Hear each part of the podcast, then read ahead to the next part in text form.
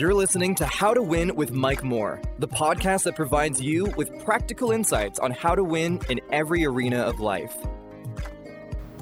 Hello, I'm Mike Moore, and welcome to another episode of the How to Win podcast. These podcasts are based off Second Corinthians chapter 2, verse 14. It says, Now thanks be unto God who always causes us to triumph. Listen, I'm so glad you're with us today. We're going to have a great time uh, in the Word. I want you to tag a friend, let them know that we're alive. You can also get the audio, uh, the audio on Apple Podcasts or wherever you get your podcast. Now, listen.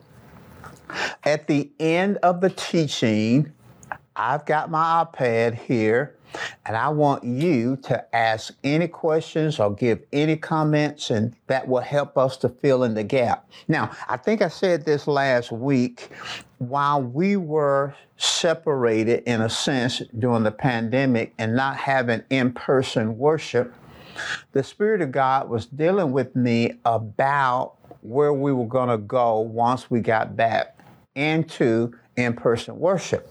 So I was studying in my own quiet time, and the Spirit of God led me into the kingdom of God and the kingdom of God concept. So I began to prepare a series that I believe is going to elevate your thinking and your level of living. And I believe it's going to take all of us to another level. As I completed that series, though, I realized that there was something I needed to do to prepare uh, the congregation for uh, the, that series. And so I came up with a series entitled Understanding the Power of Your Purpose and Your Potential. Now, and this series is what I'm calling the John the Baptist series to prepare you for the next series. And so we began that on the 22nd, uh, but I began to think, okay, I'm teaching this on Sundays, but most most of the time, no one can ask any questions. So rather than doing something new on my podcast, I decided that I'll teach the series on Sunday, and then I come back on my podcast and I go over the series because I have a little more time, and then give you the opportunity to ask questions. So that's what we began to do last session. So we're talking on understand the power of your purpose and your potential. In lesson one, we talked about purpose, the key to fulfillment in life. In lesson two, we're talking about potential, potential, the capability to do more. And I believe this is going to bless you.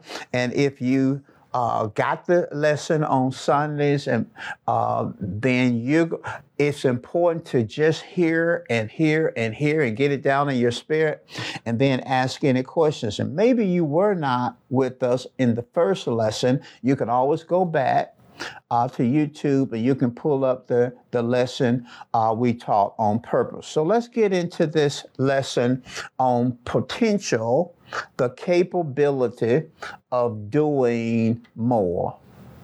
The potential of doing doing more. Now, let's define our terms because our terms are very important. What is potential? And then what is the law of potential? Potential is dormant or unused talents, strengths, or abilities.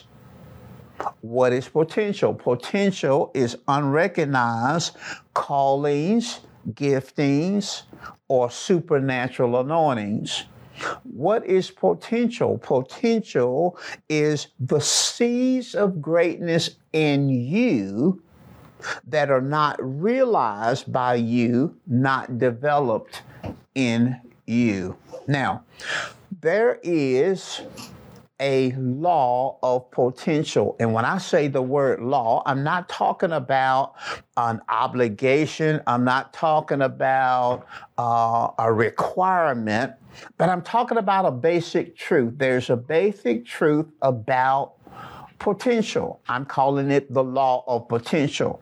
And the law of potential states that something or someone has the innate ability to be greater than itself at any given moment.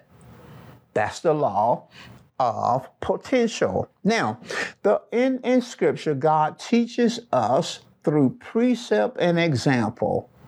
Precept is a principle, Ex- example is an illustration.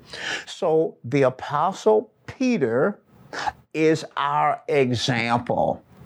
And I want us to go to Mark chapter 1, verse 16 through 17 in the New Living Translation. And we have Peter, a professional fisherman who is called into ministry, called into his purpose. So in verse 16, it says, One day, as Jesus was walking along the shore of the Sea of Galilee, he saw Simon and his brother Andrew throwing a net in the water, for they fish for a living. Now, they were professional fishermen.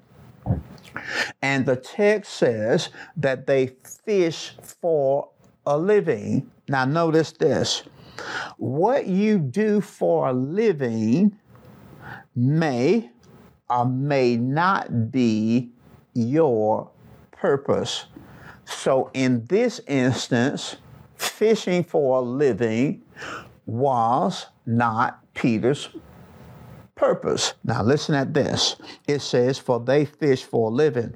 Jesus called out to them, Come follow me, and I will show you how to fish for people.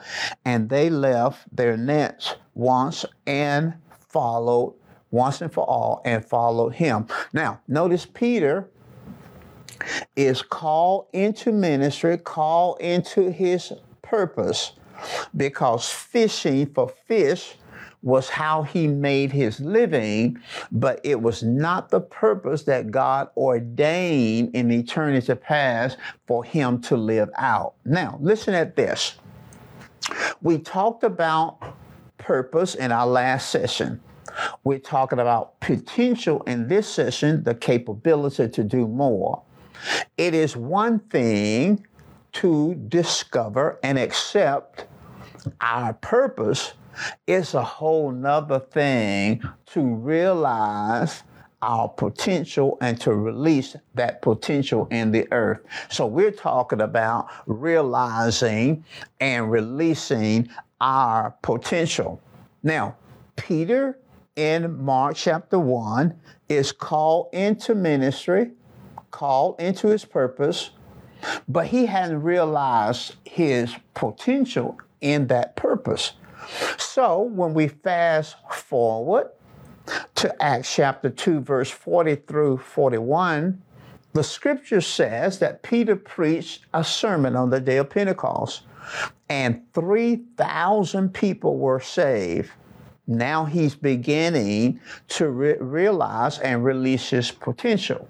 When we fast forward to Acts 5 15, the Bible says that the giftings and the anointing of healing was so strong on Peter's life that people brought the sick out into the streets and laid the sick on beds and couches so that Peter's shadow would touch them and the shadow of people, a shadow of Peter would touch the people and they were healed. He's realizing and releasing his potential.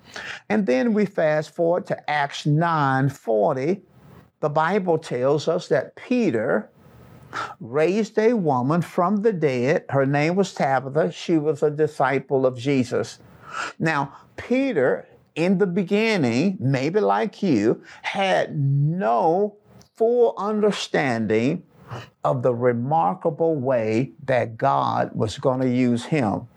And I'm saying to you that God has purpose some remarkable things for your life. In fact, you are more than you realize. You, right now, are more than you realize. In fact, you can do more than you have done. That's potential, and that's what we're talking about.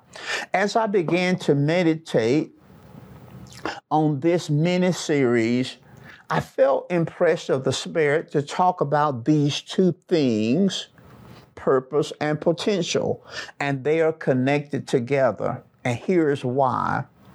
Where purpose is, potential is there. Wherever, whenever a person discovers and accepts their purpose, then their potential is also there. Why?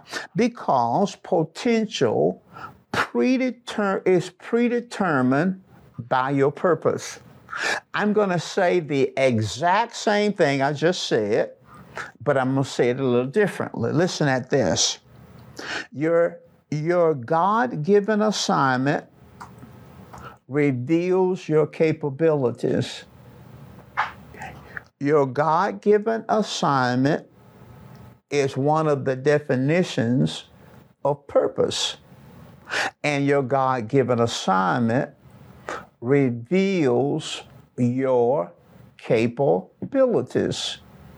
Whatever God assigns to you to do, then whatever He assigns you to do, you have the capabilities to do that. Why is that true? Because never, God never requires anything of anyone that He hasn't already placed in them the capacity to do that, achieve that, or perform that. And that's powerful. Once you discover your purpose built on the inside of you is the capability to carry out that purpose.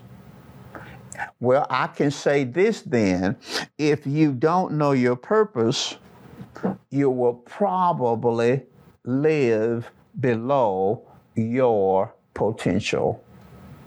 If you don't know your purpose, you will probably live below your potential. You know, I uh, gave an illustration and I like to give it again. I was called into ministry in, a, in just a short period after time. I was called to pastor. Now, I didn't know what a pastor was, even though I had the position. I'm very young. I had the position of being a pastor. Now, a call pastor, a person who's called to pastor, any person who is called to pastor has at least two capacities or two giftings or two anointings. The anointing to gather, to attract people, and the anointing to feed the flock in such a way where they will grow and develop. Well, as a young pastor, I had no idea what being a pastor was. Now, I had an ambition because I loved Billy Graham. Billy Graham was considered at that time the greatest exhorter or evangelist of our time. And I loved him. I read his books and I, I watched him on television, and he was a great soul winner he would win people to Christ. So that's what I had an ambi- ambition to do. I wanted to win people to Christ. So every Sunday, I would sh- teach what we would call salvation messages. And then a friend of mine, a co laborer in ministry, Phyllis West, who was a part of the team, asked me a question. She asked it this way, and I say, I got a question coming here. Uh, uh, I'm so glad. Keep bringing your questions in. She asked me, why are you preaching these blood sermons every Sunday? Now, trust me, I've been walking with the Lord for over 40 years. I understand the power of the blood of Jesus. She was not in any way belittling the power of the blood or talking negative about the blood. What she really was saying, why are you preaching salvation sermons every Sunday. We're saved. We're your congregation. We're saved. We need information that's going to help us to grow as Christians. And that's what a pastor should be doing. Well, I didn't know that. Well, now I began to pray. I began to realize and discover who I was. Now, watch this. Once you discover and accept your purpose, your purpose reveals your capabilities. And then I began to realize that I was gifted to feed the people.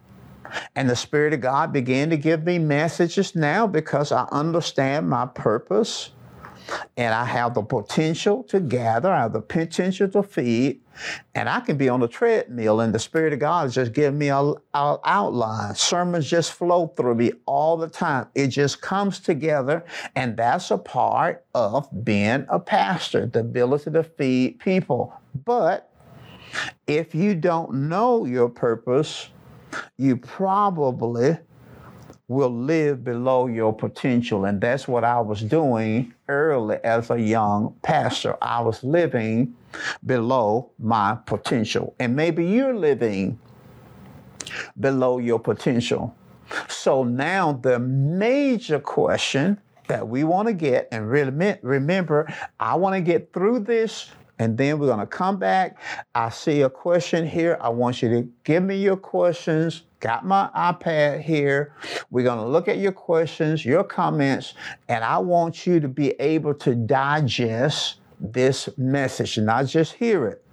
So, how do I realize and release my potential? How do I realize and release my potential? There are five keys that I want to share with you the rest of the way. Five keys. I'll give you an overview of what the keys the, what what the the title of the keys, and then we'll come back and look at each one of them briefly. There are five keys to realize and release your potential. Number one, position. Number two, environment. Number three, exposure. Number four, time. And then number five, work or demand. Position, environment, exposure, time, and work or demand. Now, as I said Sunday when I taught this, I want you to think beyond church. Remember, another definition in our first lesson we gave a, a purpose was purpose is the need God intends for you to meet in the earth. And we walk you through a, a quick list. For example, my purpose is in the church world. I develop believers. Uh, now I'll throw uh, I'll throw the net out to win the loss, but I'm primarily called to build up believers in the church world. And there are many people at our church, full-time staff who feel called to ministry. Our purpose is in the church world. But your assignment, your purpose may be in business, it may be in education, it may be your call to minister to different parts of the family, maybe singles, maybe couples, maybe children, maybe students. Your purpose may be that you're to meet needs in the military, maybe it's medicine or the health field, or maybe it's government or politics or technology, or maybe it's the performing arts. Maybe you're a dancer or a singer. Uh, maybe it's entertainment, or maybe it's sports. You're called a purpose to do many different kinds of things. It can be journalism, it can be media, it, it can be etc., etc., etc., the legal field.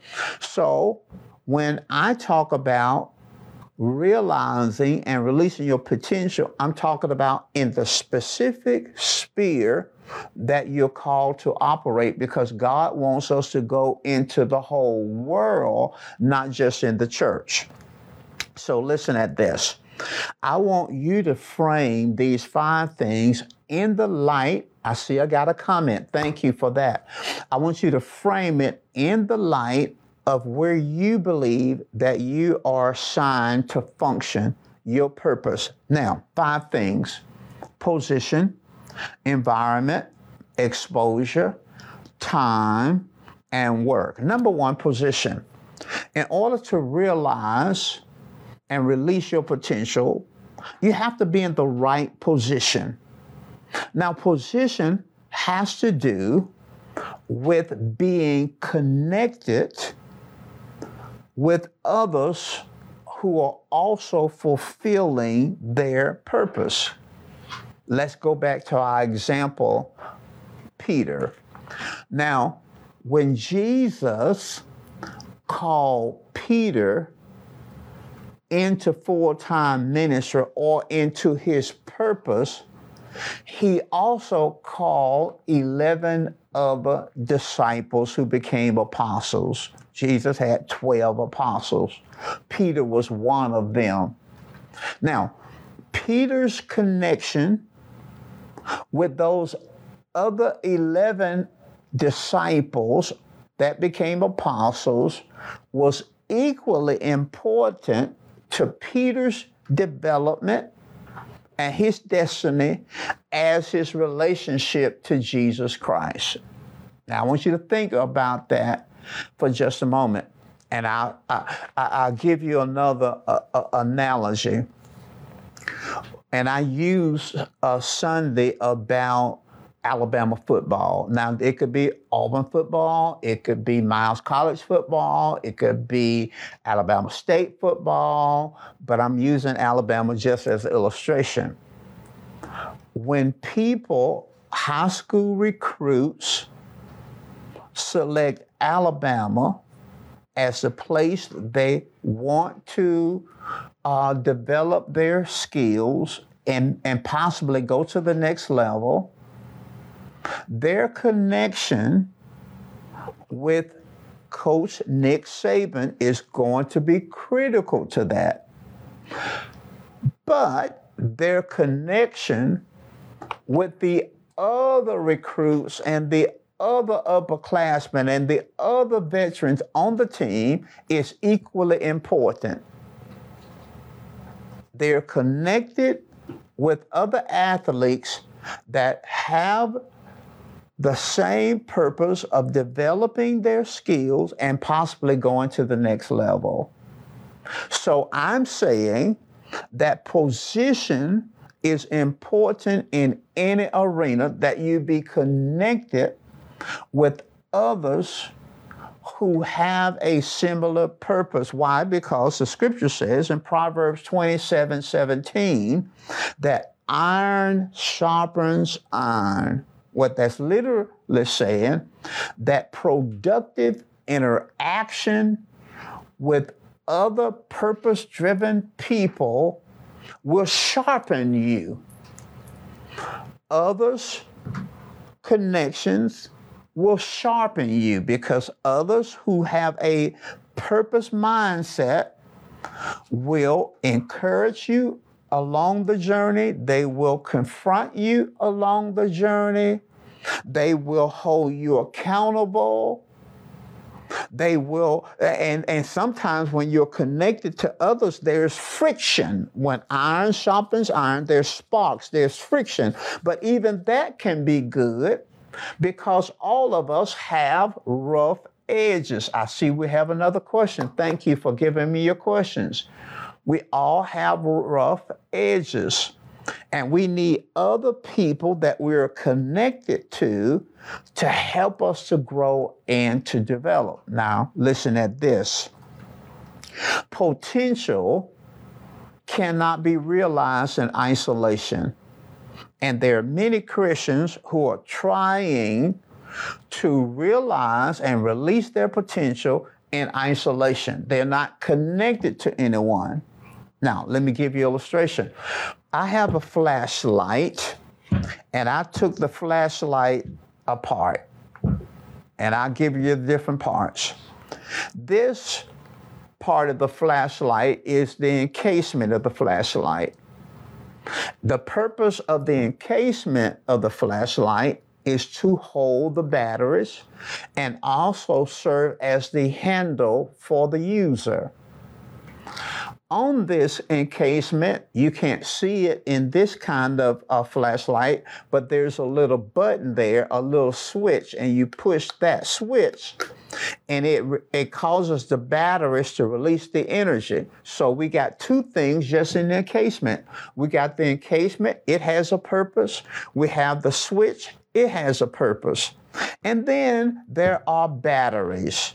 There are two batteries to this flashlight.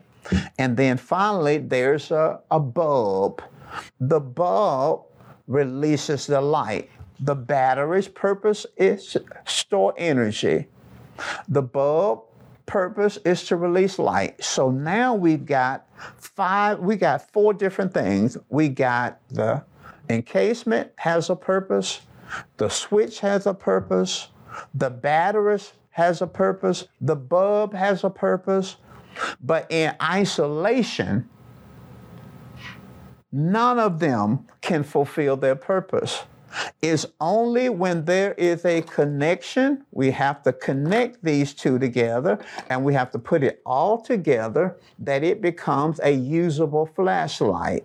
Now, I am saying that you have to be you have to be connected to others who are fulfilling their purpose. That's position.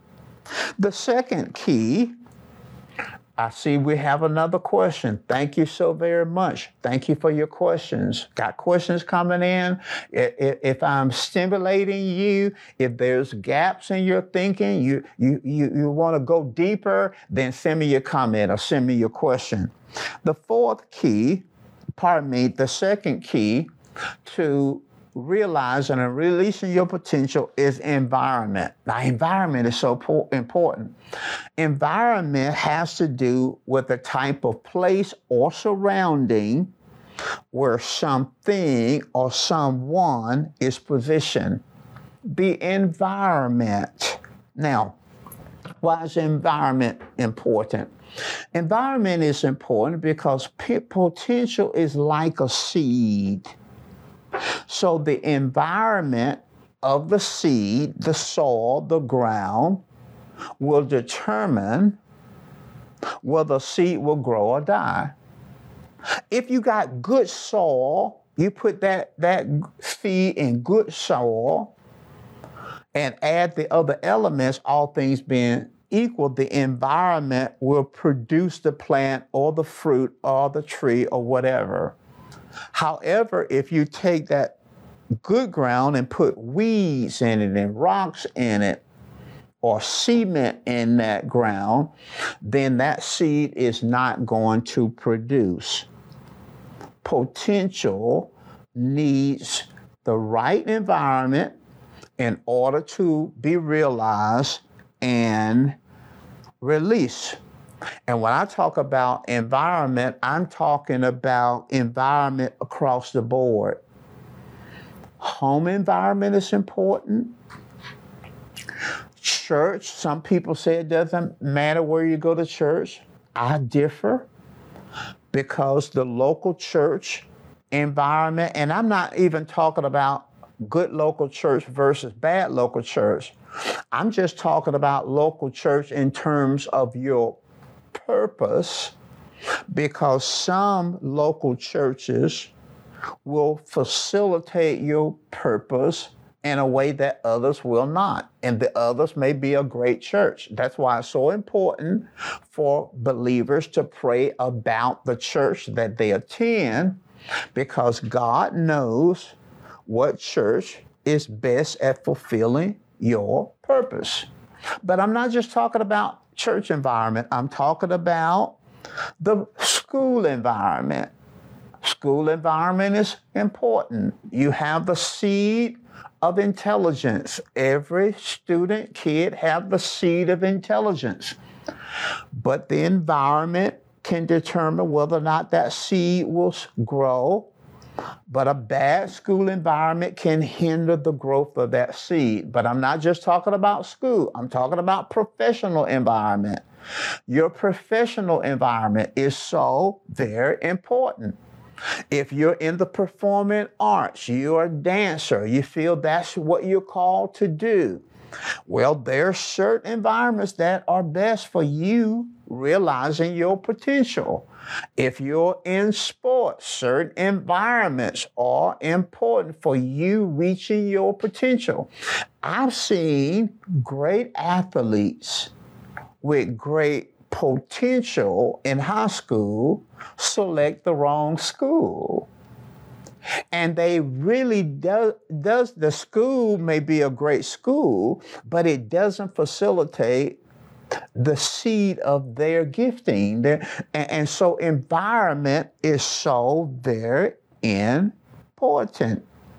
That's why, that's why the uh, high level potential at high school athletes choose a school like Alabama. And I said this I'm not recruited for Alabama, this is not a promo, but it's the environment. It's that high level competitive environment. And then you got Nick Saban, who's probably arguably the greatest college coach to ever coach. So it's the environment. Other high level athletes connected and competing with each other. Environment is so very, very important. The third key to realizing and releasing your potential is exposure. Exposure. Now, exposure has to do with the condition of being affected by someone or something experience. Or we could say it differently, and I want you to listen to this, and, and, and I want you to listen very carefully to this. Exposure is experiencing something or someone operating on a level above you or your experience. And that's so very important. Peter had been exposed to Jesus Christ and his leadership for three and a half years. That had to be just absolutely amazing. And then he probably was exposed to John the Baptist through his brother Andrew, because Andrew was a disciple of John the Baptist. So now you got inf- insight on John the Baptist, who Jesus said is one of the greatest prophets ever lived. And then for three and a half years, you are sitting at the feet and being mentored by the greatest leader to ever lead on planet Earth, Jesus Christ. That's exposure. Exposure is so very important. And think about it. And in Mark chapter 4, uh, Mark chapter 5, Jesus walks into a, a, a house and raises a young girl from the dead. And Peter's right there watching. In Acts chapter 9, Peter raises a girl from the dead. And he did it, if you look at both texts, Mark 5, you see Jesus raising the dead. You look at Acts 9, Peter raised someone from the dead. Peter did the same thing. He walked in, and like Jesus, he put the people who didn't need to be in there out. Then he spoke to the body and told the body to arise. He, he performed on a high level because he was exposed to a high level performer. That's exposure. Now, the fourth, and we're going to move through this kind of fast because your question's coming in. I got another comment, and I'm waiting on your comments. I'm waiting on your questions, and we're going to get to them. Now, let's talk about time. This is the fourth key time. The Greeks in the New Testament recognize two words describing the nature of time. These two words are chronos, time, and kairos, time. Now, Chronos time is time that can be measured. Kairos time is time that cannot be measured, it can only be experienced. I'll walk you through this quickly. Chronos time is a specific amount of time, minutes, hours, years, etc. Chronos time is a specific space of time, day or night. Or we have seasons of time winter, spring, summer, fall, a season of time. So in life, talking chronos time, there are seasons of life.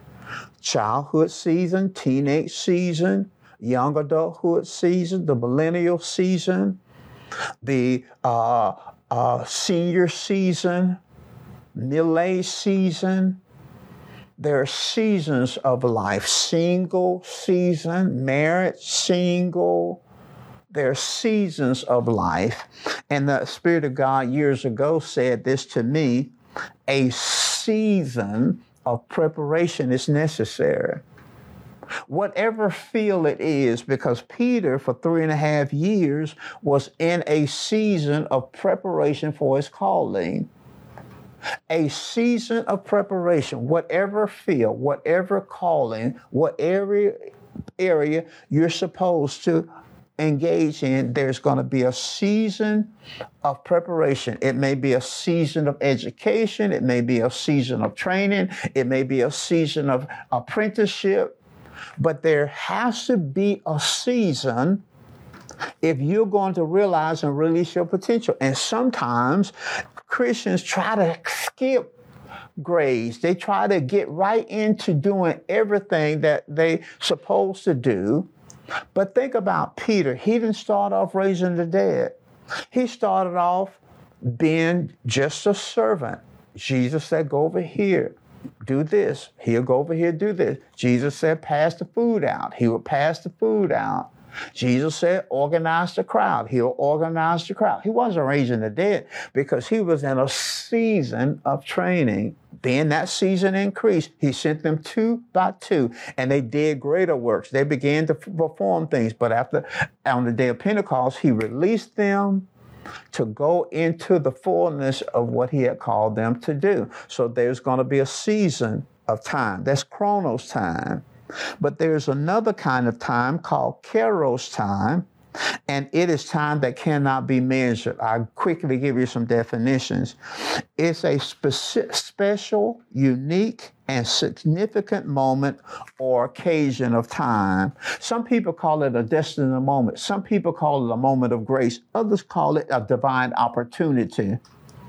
I like to define it this way Kairos time is a moment in time orchestrated by God, designed to usher you into another level, but it requires prompt action on your part. It is a moment in time, maybe an event or occasion that God has orchestrated. Nothing you manipulated, Often you don't even see it coming. You didn't know it was going to show up. It was just, it's nothing you tried to create. It is God orchestrating a moment of time, an occasion, an event designed to usher you into another level, but you have to be prepared to act out on it. In Mark chapter 1, verse 16 and 7 was a Kairos moment. Peter, uh, Jesus walking by saw Peter cleaning their nets. And he said, Follow me, I'll make you fish of men. That was a Kairos moment. John 21, Peter was fishing on the right, wrong side of the boat. Jesus said, Cast your net on the right side. And you'll find that was a Kairos moment. Acts 2, on the day of Pentecost, Peter didn't know what was going to happen on that day. Peter didn't have any idea that he was going to be led by the Spirit of God to preach. It was a Kairos moment, but it ushered Peter into another level. I think about years ago, years ago, I was young, early 20s, young pastor, didn't know what I was doing, but I was trying to obey God, preaching what I knew to preach. And it's funny, even at that stage, people would get saved, people would get filled with the Spirit. And a pastor asked me to do a revival at his church in Tuscaloosa. And I did that revival. I didn't know anything except preach get folks saved, preach get folks filled with the Spirit. And that's what I did. And people got saved, people got filled with the Spirit. We had a young lady in that meeting get gloriously delivered from demon activity. And during that five day period, somewhere, one of those evenings, a pastor came up to me. He pastored a large church in Tuscaloosa with a Baptist church. He was a beautiful man. He walked up. I had never met him before, had never had one conversation with him. But he spoke to me after that service and he looked at me and he said, You my kind of man. He said, You are, and he was excited about what God was doing in that meeting. And he looked me in the face and he said, You remind me of Fred Price, a pastor in, in California. Well, when he said that, that was a Kairos moment. I didn't know it. I didn't know it was a Kairos moment, but it was because God was orchestrating a situation, an event, a moment of time for me to c- connect it to somebody who was going to help me go to the next level. From that point on, I had never heard of Fred Price. I had never heard of him. I never seen him, didn't know anything about him. But from that moment on, I wanted to know who Fred Price was. One day on television, I saw this guy with this beautiful shaped afro, dressed really immaculate. And they said this was Dr. Fred K.C. Price. And I met him for the first time watching television, and there was an instant connection. He fed me every opportunity. I would watch till I would get up early in the morning because there were times he came on early in the morning, and then I would get his cassette tapes. They had cassette tapes in those days. I couldn't afford all of them, but I what I could get my hand on, I was eating everything. Then I get his books, and I always watched them. It was years before I even met him personally or sit in a meeting personally, but I connected and I heard in my spirit go and do likewise. He became my father in the faith, and no other person minister of the gospel has impacted my life like Dr. Frederick K.C. Price. It was a Kairos moment. It was a Kairos moment. It was not something that I orchestrated. It was not something that I saw coming. But God is always working in your life, creating events and circumstances and situations and divine connections with people in your area to get you to the next level. I acted on that. I began to search this person out. You have to act out on those moments so that God can take you to the next level. There's somebody, there's some experience. I remember when I went to, I, I was young pastor and I had a big vision, but I didn't see how it was going to happen. But God led me to Oral Roberts University campus and when I went on that campus, it was decades ago, but it was a campus ahead of its time. I saw the buildings and I saw how everything looked. It exposed me to something greater than I had experienced. It was a Kairos moment. It was exposure. I came back believing that I could do what God wanted me to do. The fifth, the fifth key and final key, keep your questions coming in is time, uh, is work, pardon me, the fifth key. Number one, position. Number two, environment. Number three, exposure. Number four, time. And then number five is work. Work has to do with the demand for your potential to be released. It's a demand on your potential. It's an assignment or some kind of responsibilities. Now, I want you to notice this as I begin to close this and then get into your questions. Uh, it, when God is developing us and moving us into purpose and assisting us in releasing our potential, usually there's some kind of assignments that are important.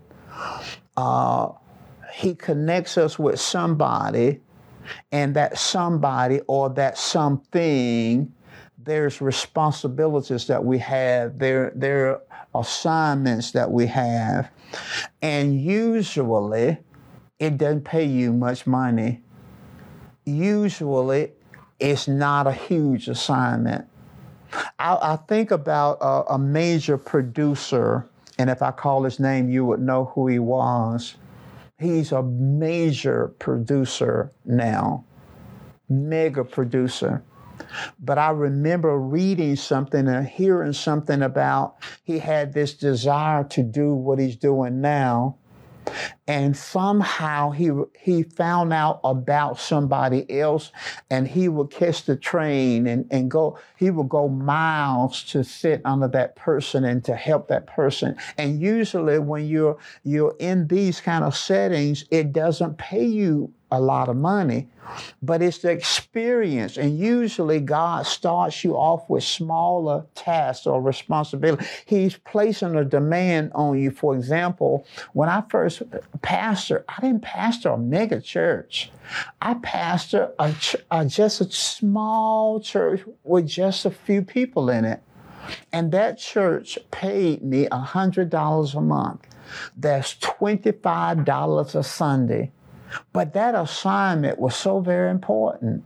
It was so very important because God watches us in those small assignments. He watches us. And in some cases, you need to be in that position even if you don't get paid a penny because you're learning and, and, you're developing and God is using, putting a demand on your potential so that it'll grow. The money will come later. The money will come, but don't go into it thinking money especially if you're in that prep stage. Don't think about how much money is going to pay you because you want the experience. I want to say this uh, anything you don't use, you will lose. Anything you don't use, you will lose. I want to say it as it relates to potential. Anything that you don't use or place a demand on, you will lose the potential of. Now, God is not going to take away your gift. The gifts and the callings are without repentance. But you lose the growth potential of that thing if you don't use it. I have a lot of wristwatches, a lot of wristwatches. And I noticed that sometimes my wristwatches stop working and I find myself trying to take them back to the uh, to the watchmaker and get batteries and check on them and why they're not working. And so I, I discovered that some wristwatches are self-winding wrist, uh, wristwatches, but they self-wind through the movement of the arm. In other words, they self-wind when you wear them. But the watches that I'm not wearing, these kinds of watches will stop working. And that's the way our potential is. If we don't place a demand on it, we can live and die even though we know our purpose, we can live and die. Even though we accept our purpose, we can live and die and never realize and release the potential uh, of that purpose if we don't have a demand, responsibilities, or an assignment in that regard. Now, I uh, said this, I spent a little more time in it, but now I got good time to answer some of your questions. I got questions, I got comments. I'm going to begin to look at these questions. And if you have any, you can sit, uh, send them in. Uh, here's a question I think a lot of us use age as an excuse. Does age really matter to God? Look at Abraham and Sarah. Now, I am so glad you gave me that question. In fact, it's a question and a comment. It's a comment that some of us use age as an excuse, and you're absolutely correct. You're absolutely correct. Does age really matter to God? Now think about this. I'm gonna. I, I, I, you use Abraham and Sarah, good examples. But we could talk about Moses. Moses was called, and I think he began to realize his purpose around 40. The Bible says it came into his heart that to do uh, be concerned about his people. And remember, he went out and tried to, to, to rescue the Hebrews and he killed a man and then he ended up running. And then for 40 years, he was uh, keeping sheep. Well, God was working in his life during those 80, during those 40, 80 years. God was working. God didn't stop his purpose. He made a mistake, but that didn't abort his purpose. And at 80, he began to walk out his purpose and, and realize his potential, release his potential. I don't think age matters. Now, that's age in terms of older age, but think about it.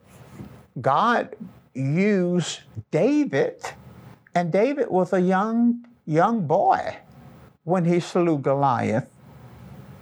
I mean, you don't have, you can be a child and God, think about it. I was 11 or 12 when the teachers told me to teach the class, a Sunday school class. I was 11 or 12. I wasn't even a teenager.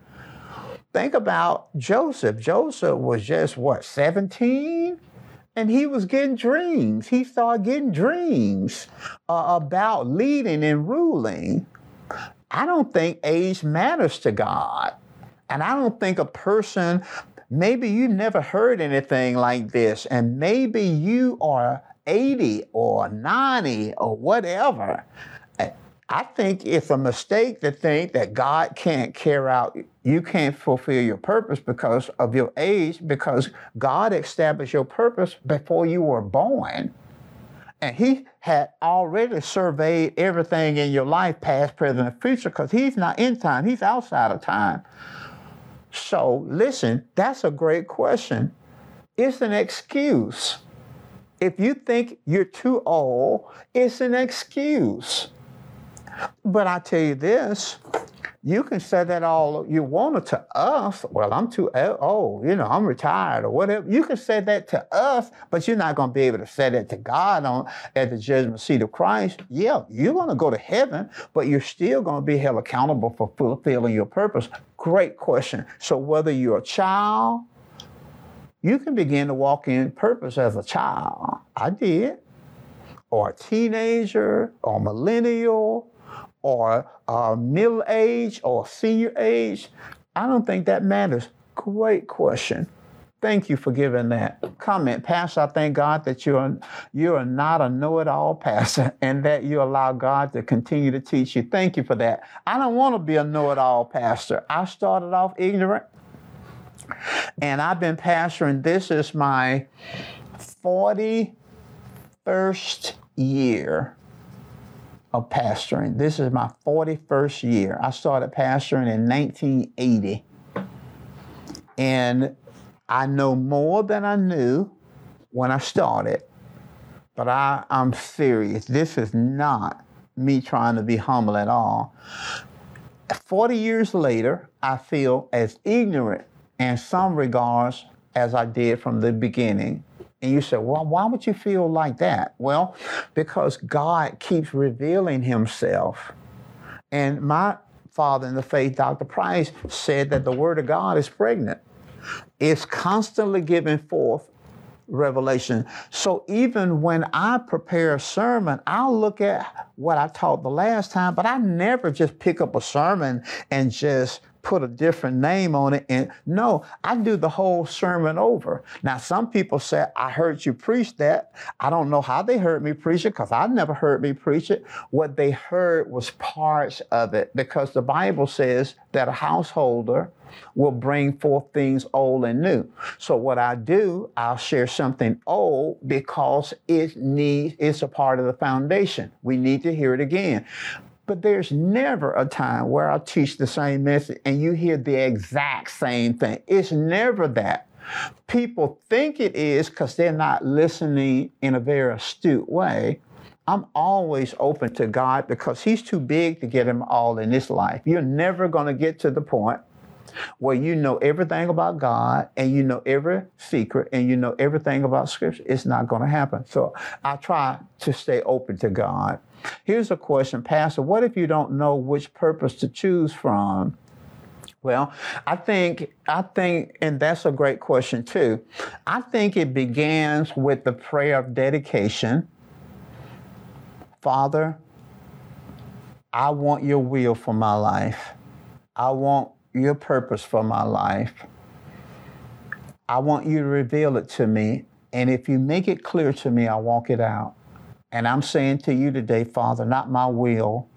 I don't want my ambition because ambition and purpose is not the same thing. I don't want to do what I want to do. I want to do what you want me to do for your life. So I commit myself to walking your purpose in Jesus' name. Now, you mix faith with that prayer. The Bible says in Proverbs 3, verse 6, it says, In all your ways acknowledge him. And here, verse 5, all your ways acknowledge him, 5 and 6. Proverbs 3, 5 and 6, all your ways acknowledge him, and he'll direct your path. Well, you prayed the prayer of dedication, you've acknowledged him. Now, you have to release your faith. I believe you're directing me. I believe you're leading me into my purpose. Now, you put your hands to things you just put your hands to things. There may be some things that you feel. Go ahead and do it.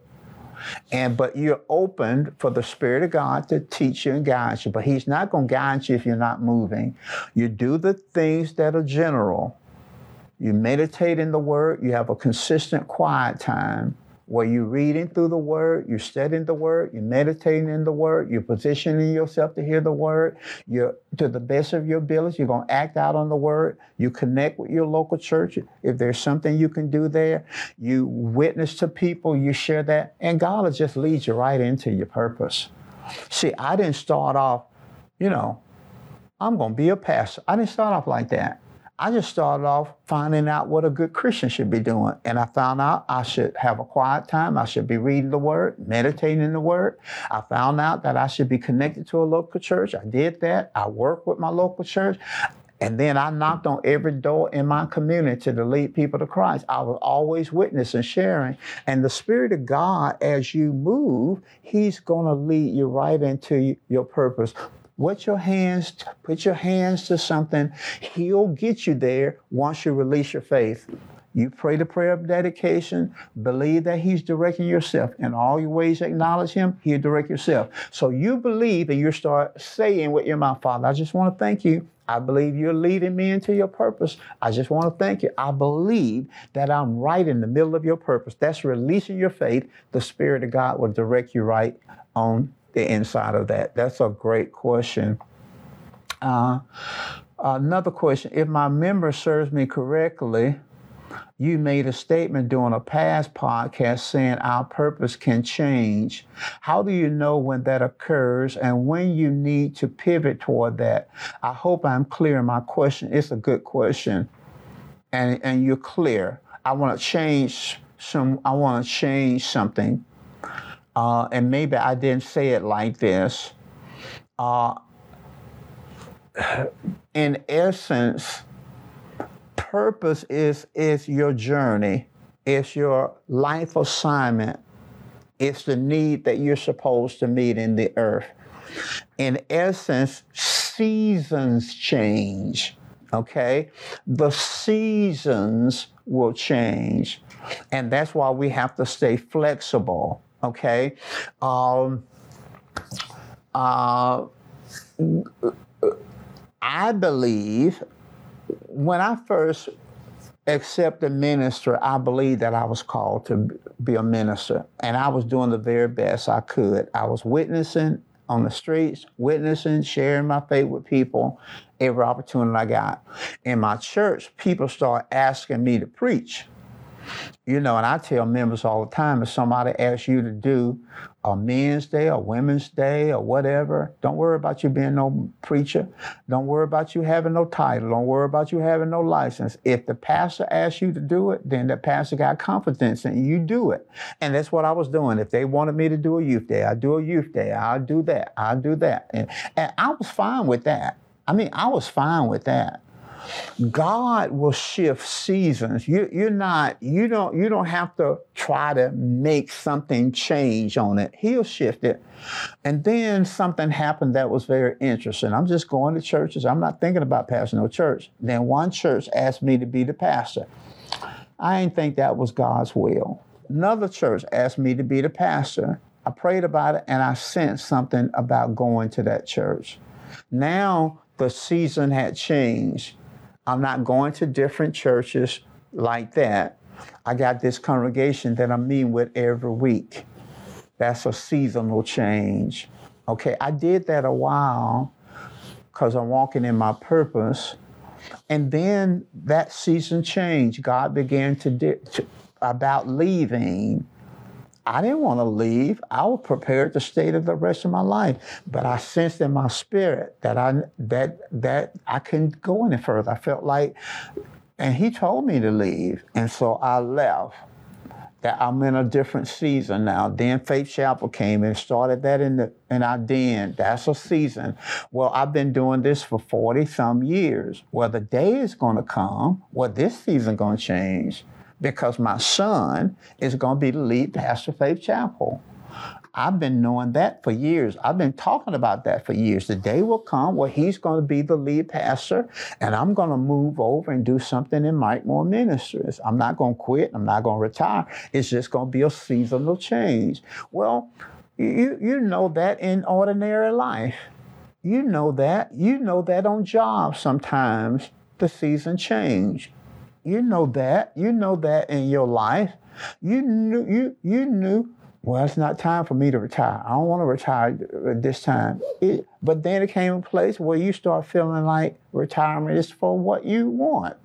You feel the unction to move in that direction. God's going to guide you. See, the thing that I think we miss is it's a God thing. It's not just a us thing. It's not just us deciding. You're to be led by your spirit on the inside. You're to be led by him, the Spirit of God in you. And there you have peace about something and you just fine. you know, you just just peace about it. I never even ministered at other churches for years because I didn't have no peace about running all around different places. I know some people are called to do it. I didn't feel like I was called to do it. So I just preached in my church. I didn't go to different churches preaching. I do a little bit more of that now. I feel an unction to do a little bit more of that because I believe a part of my calling is to help other pastors. Well, there's going to be a season where that's all I'm going to do is help other pastors. And you'll know in your spirit you'll know you'll have a check you'll have a peace you'll have you'll know on the inside of you in your spirit. And some of it is experimentation. God god's not going to fall off his throne if you miss it. He's going to do you like a gps that you miss it. The GPS say rerouting, rerouting, and give you another place to turn and get right back on track. Don't be afraid of missing it. Don't be afraid. Spirit of God, He got you. He'll help you. I've missed it several times. He got me right back on track. GPS me right back on track. These are great questions. Comment. I appreciate the use of the podcast to deep seed the word in our hearts and add additional clarity. I'm glad you got that because I put it like this it's one thing to swallow food, it's another thing to digest food. And sometimes in church, we swallowing it. We just go from one thing to another thing, from one thing to another thing. We swallow it. We swallow it in our quiet time. I spent one time a year listening to one CD, one lesson, one CD, a whole year one thing because I'm meditating in it. I'm meditating in it. I'm, I'm memorizing it, the repetition of it. You see, it's one thing to swallow food, is another thing to digest it.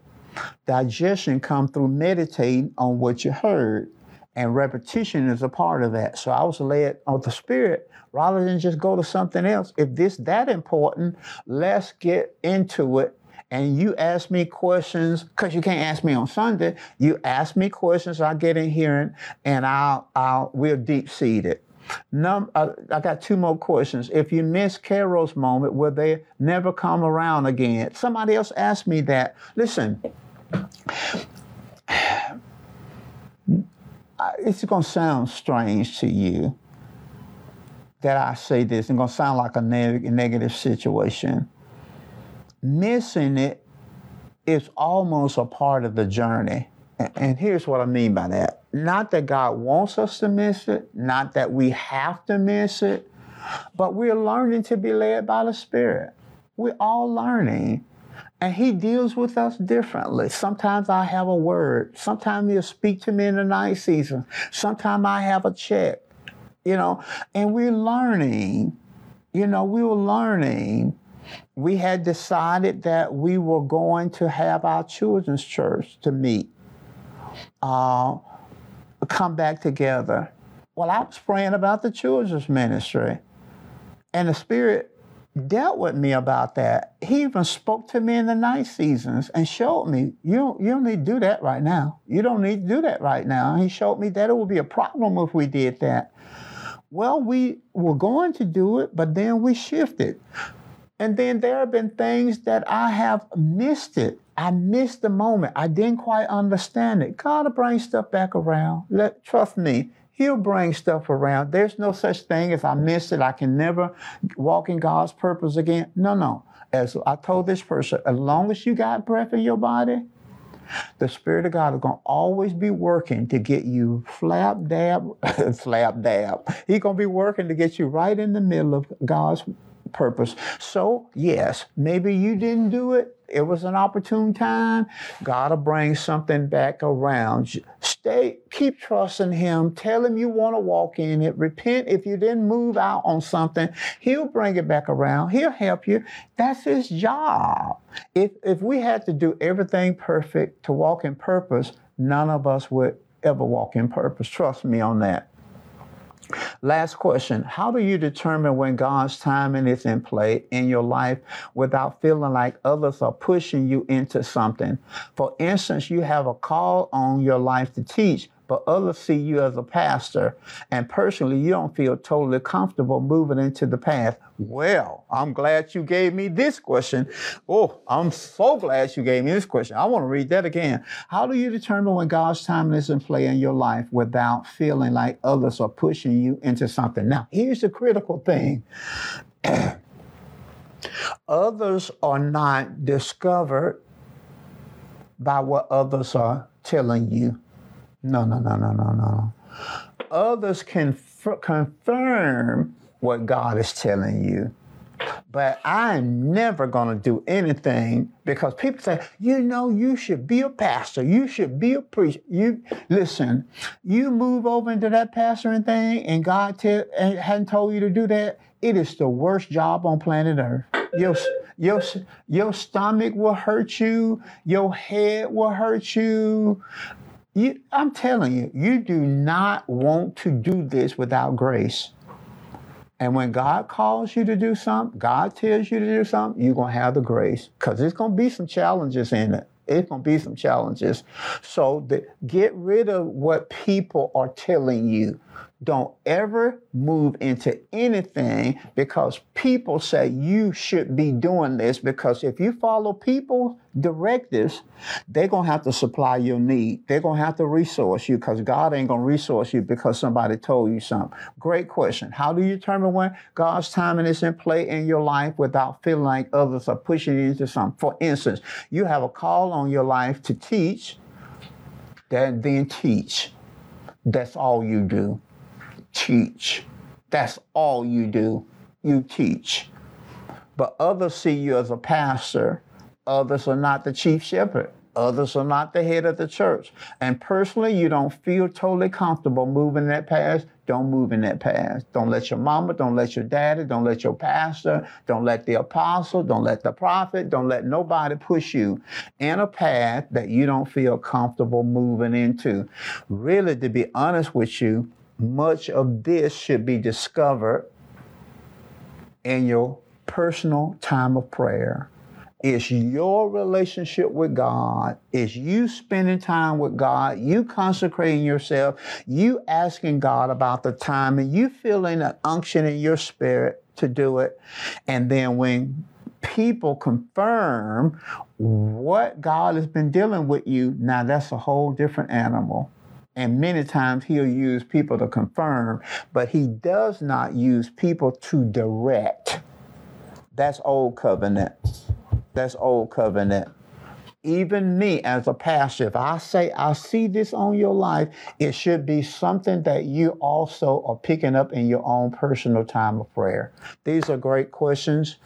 Uh, Sunday, we're going to be talking about the major roadblock to purpose and potential, and that self consciousness. Then we'll come back the following Tuesday and talk about it in this session. These were great questions. I enjoyed our time. You can still give questions later. Maybe I'll pick up the questions in our next session, but I appreciate you. Thank you for hanging in there.